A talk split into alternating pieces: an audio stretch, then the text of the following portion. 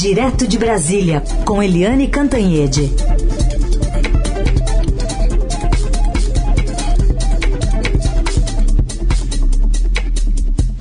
Oi, Eliane, bom dia. Bom dia, Raíssa e Carolina, ouvintes. Oi, Eliane, bom dia. Bom, a gente começou né, falando muito aqui nesta quarta-feira sobre essa prisão né, do deputado bolsonarista Daniel Silveira. Aconteceu ontem à noite, quando a polícia bateu a porta, inclusive, dele, trazer o mandado de prisão assinado pelo ministro Alexandre de Moraes.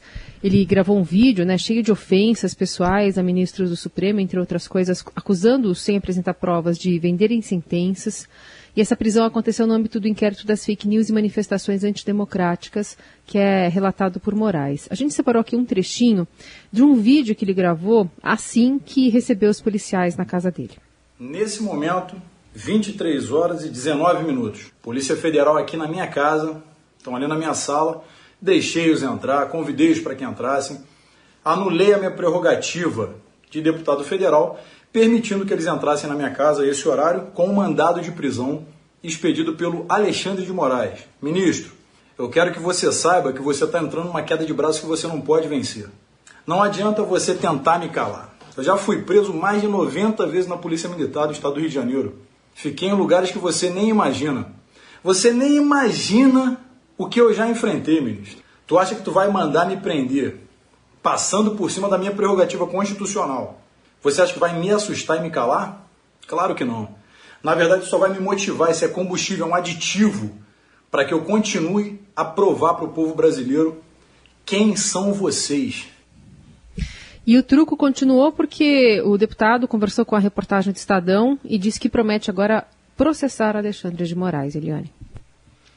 Olha, é, é inacreditável, porque o, esse Daniel Silveira, que é ex-PM é, do Rio de Janeiro, ele é um homem chegado a bravatas, chegado a é, crises, chegado a confrontações e confrontações muito perigosas. É aquele homem que surgiu no cenário de uma forma muito deplorável, é, destruindo junto com é, o ex, agora ex-governador é, Wilson Witzel, destruindo a placa em homenagem a Marielle Franco lá na Cinelândia. Ou seja, o Brasil todo é, comovido e é, pedindo providências contra a morte da Marielle, que era uma vereadora eleita, que era uma mulher, uma mulher negra, uma mulher gay e uh, batalhadora, uma militante das boas causas da justiça social,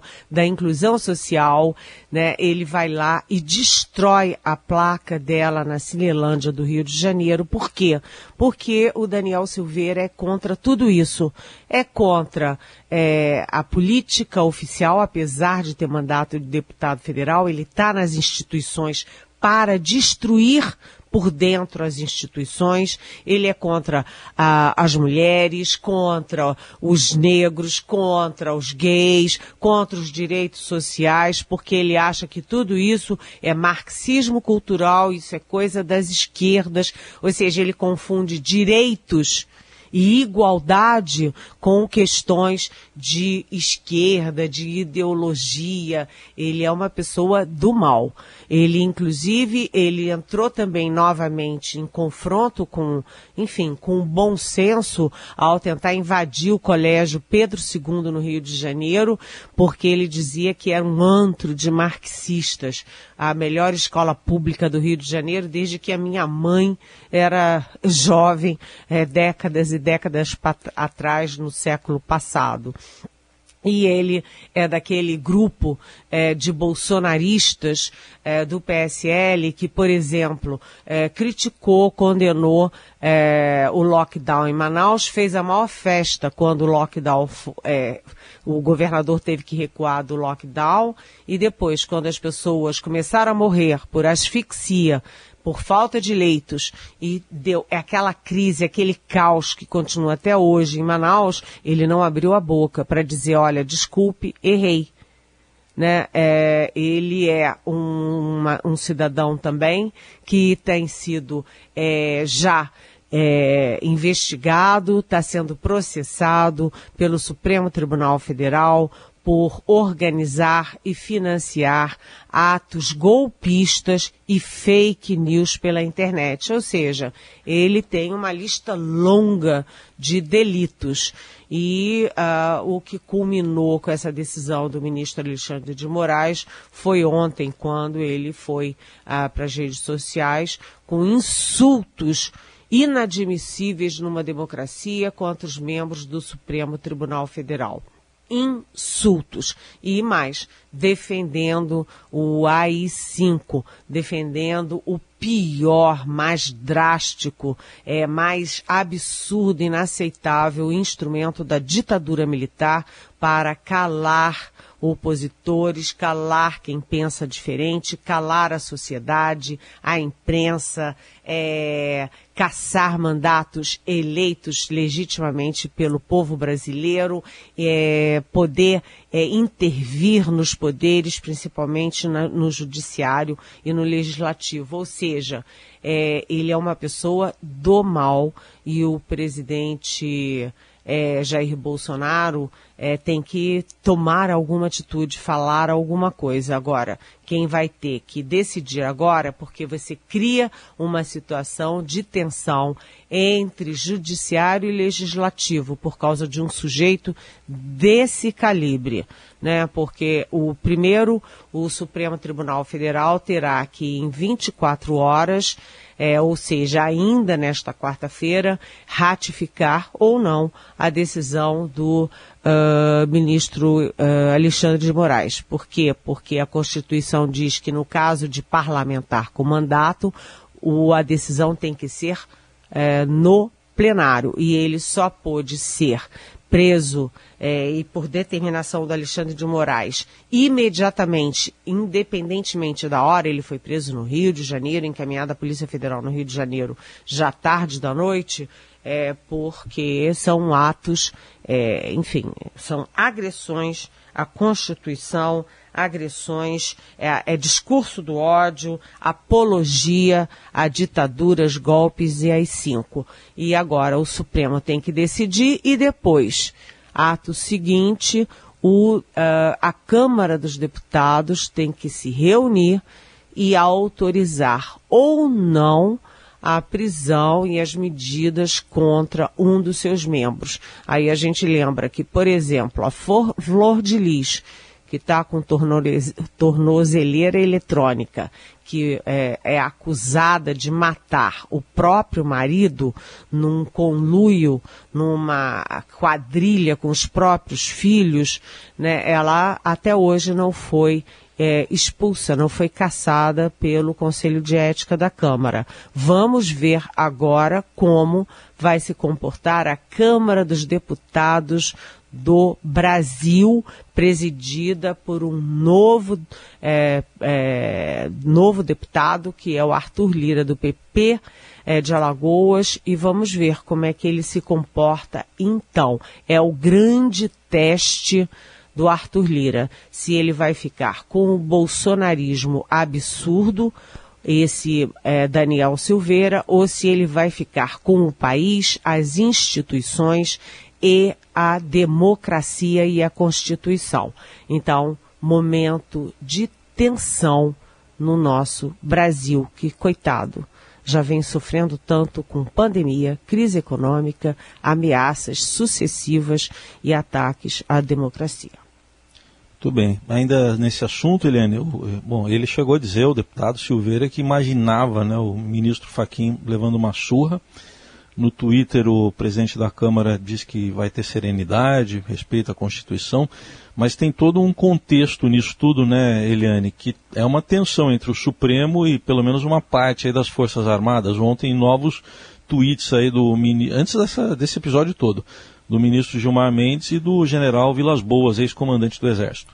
Pois é, uh, essa história começa em abril de 2018, quando o então comandante do Exército, general Eduardo Vilas Boas, soltou dois tweets é, se contrapondo ali, se manifestando contra um habeas corpus que uh, o Supremo julgaria no dia seguinte, no dia 4 de abril, para soltar ou não o ex-presidente Lula.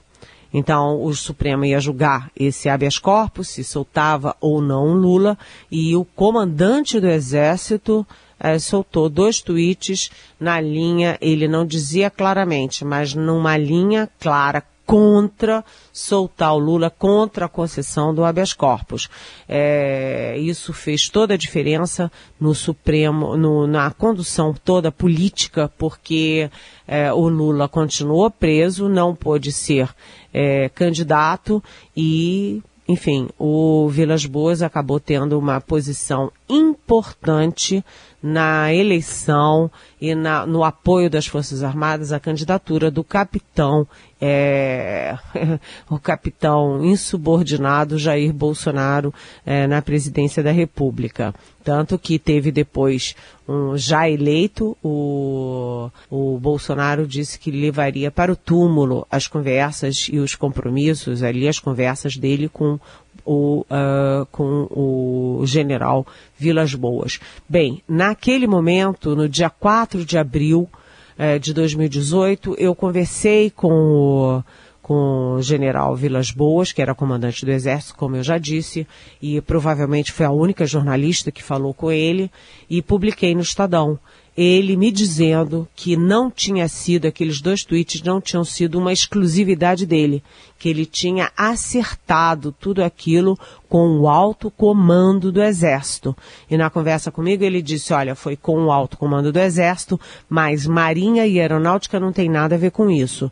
E agora a coisa tomou essa expressão toda, porque ele que já tinha confirmado para mim três anos atrás, ele deu uma é, entrevista livro para a Fundação Getúlio Vargas, a FGV, e ele confirmou que foi sim tudo combinado com o alto comando do Exército e ele deu até detalhes né, que ele é, é, acertou tudo com os membros do alto comando que residem em Brasília, depois mandou uma cópia para os comandantes é, das regiões militares é, que também são do alto comando, todo mundo participou, todo mundo leu, todo mundo deu palpite e então ele foi ao, ao Twitter. Ele foi para o Twitter pessoal dele, ele, Eduardo Vilas Boas, mas ele, na entrevista é, livro para a FGV, diz que é, quem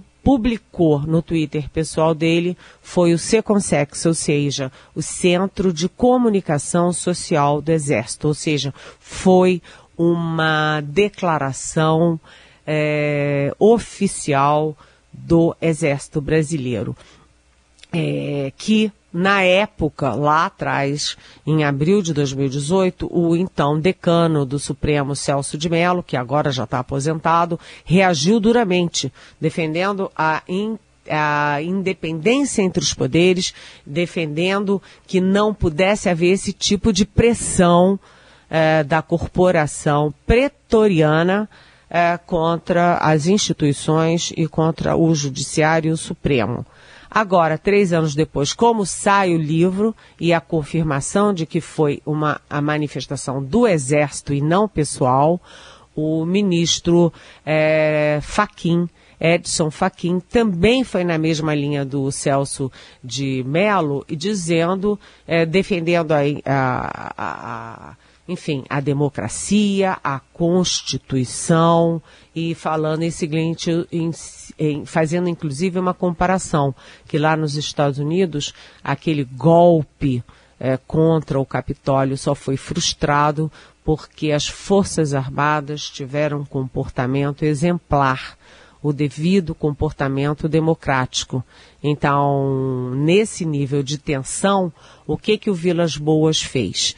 O Vilas Boas, que está é, doente, ele tem ela, uma doença degenerativa, ele já nem pode mais falar, ele se comunica por um sistema muito complexo que, é, que ele lê as palavras é, com os olhos, é, sem falar, né? Ele se comunica de forma muito difícil, mas o Vilas Boas ironizou o ministro Faquim e publicou no Twitter três anos depois, é uma ironia contra o Faquim. E o Gilmar Mendes, ministro do Supremo, que não é ligado ao Faquim, aliás, eles são adversários é, no contexto e na, no plenário do, do, do, Supremo e também na segunda turma do Supremo. O Gilmar Mendes não é amiguinho do Faquim, mas ele entrou nessa briga aí em nome da instituição e declarando né, que, olha, isso é um deboche, né? Ele não citou diretamente o, o general Vilas Boas, mas ele disse que não aceita deboche, deboches e falou: ditaduras nunca mais. Então, Gilmar Mendes tomou as dores da instituição. E segundo eu andei é, conversando ontem, em plena terça-feira de carnaval, com pessoas do Supremo, é, é que houve um mal-estar no Supremo pelo silêncio do Luiz Fux, que é o presidente do Supremo. Então, Gilmar Mendes é, é, resolveu é, cobrir esse vácuo e se manifestar. Então, a coisa está tensa entre o Supremo e as Forças Armadas, particularmente Exército, né? Porque a Marinha e a Aeronáutica não estão se metendo, não estão metendo a mão nessa cumbuca.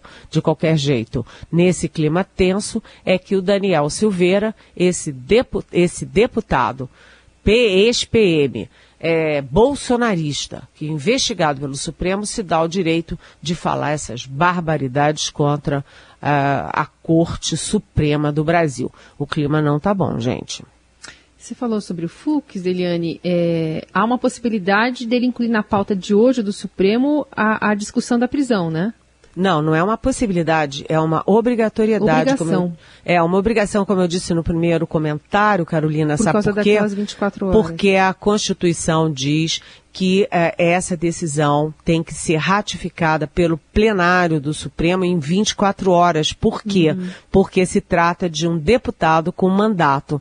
Então não é uma opção do Fux, é uma obrigação. Então hoje a gente terá uma decisão do Supremo contra esse, esse deputado aí, Daniel Silveira, num contexto de tensão entre Supremo e Forças Armadas. Aí eu repito, é, vamos especificar contra o Exército, mas a coisa não está boa e por trás de tudo isso a gente sabe que tem o papel decisivo né, beligerante do presidente Jair Bolsonaro, um capitão que hoje comanda os generais e que é, ele é da extrema direita, ele dá, já deu sucessivas demonstrações de que ele não é assim, é, vamos dizer assim, o democrata número um da nação.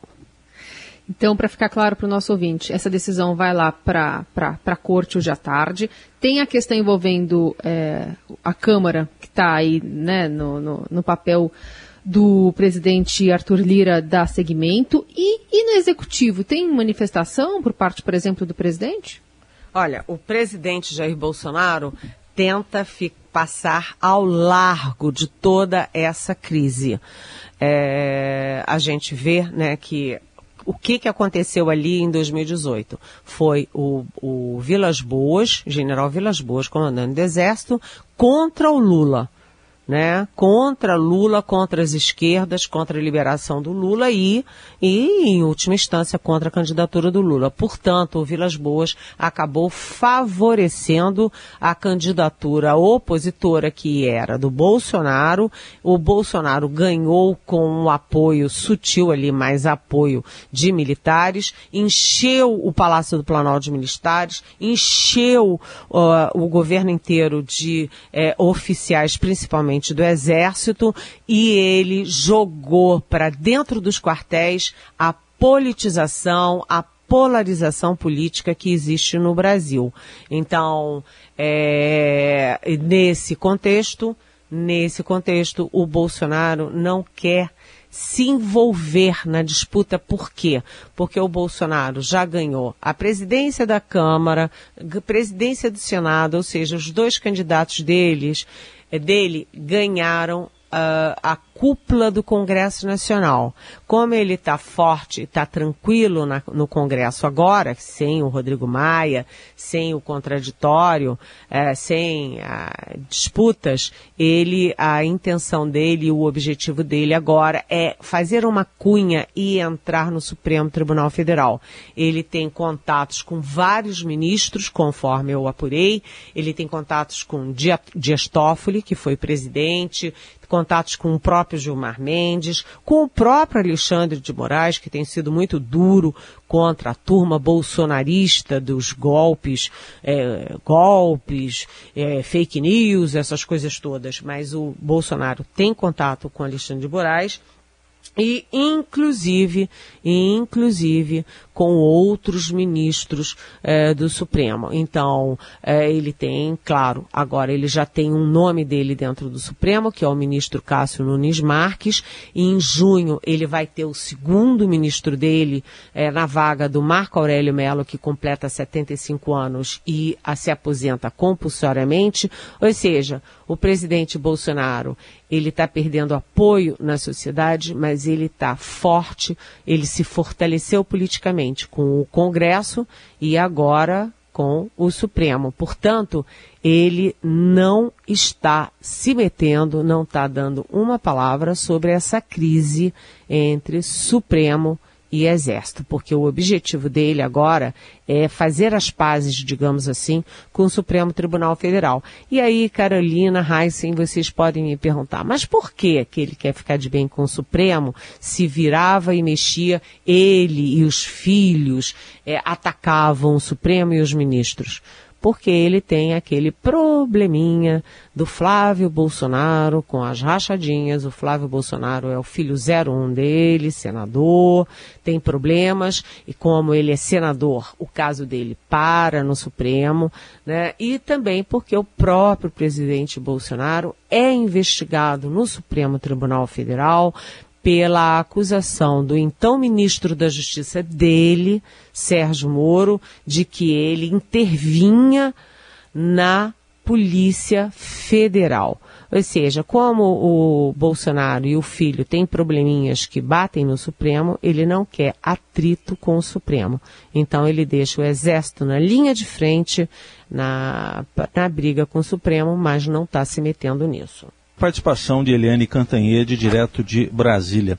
Bom, Eliane, hoje tem uma reunião virtual, videoconferência, do ministro Eduardo Pazuello com os governadores, ministro que está sob pressão, governadores e prefeitos querem, pelo menos, né, acho que é o óbvio, o mínimo, um cronograma sobre a entrega de doses das vacinas disponíveis.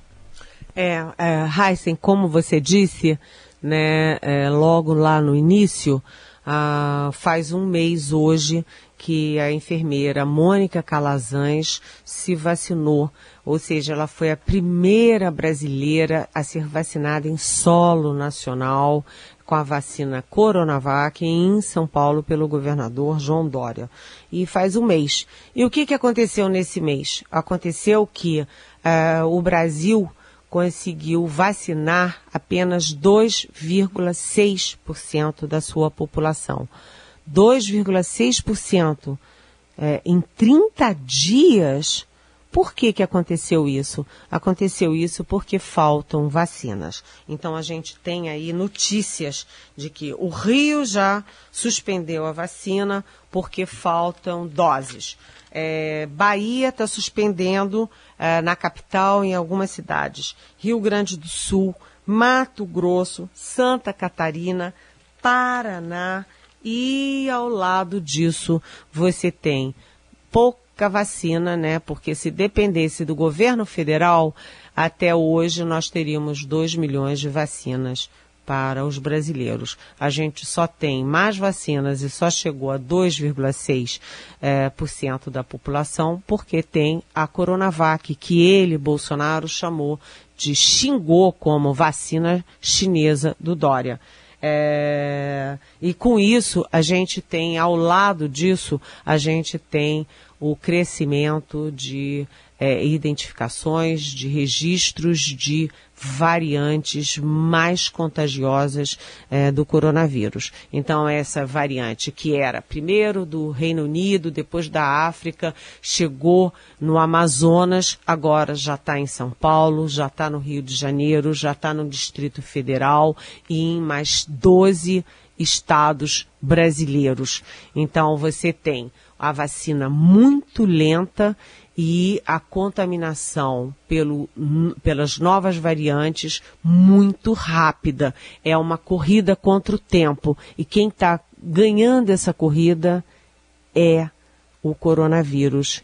São as novas variantes. Então, os governadores hoje se reúnem às três da tarde, virtualmente, com o ministro da Saúde, o general da Ativa Eduardo Pazuello, para dizer: meu senhor, o senhor pode nos dar um cronograma, por favor? de entrega de doses de vacina. É, o, a gente ontem já teve um sinal de como vai ser essa reunião. Por quê?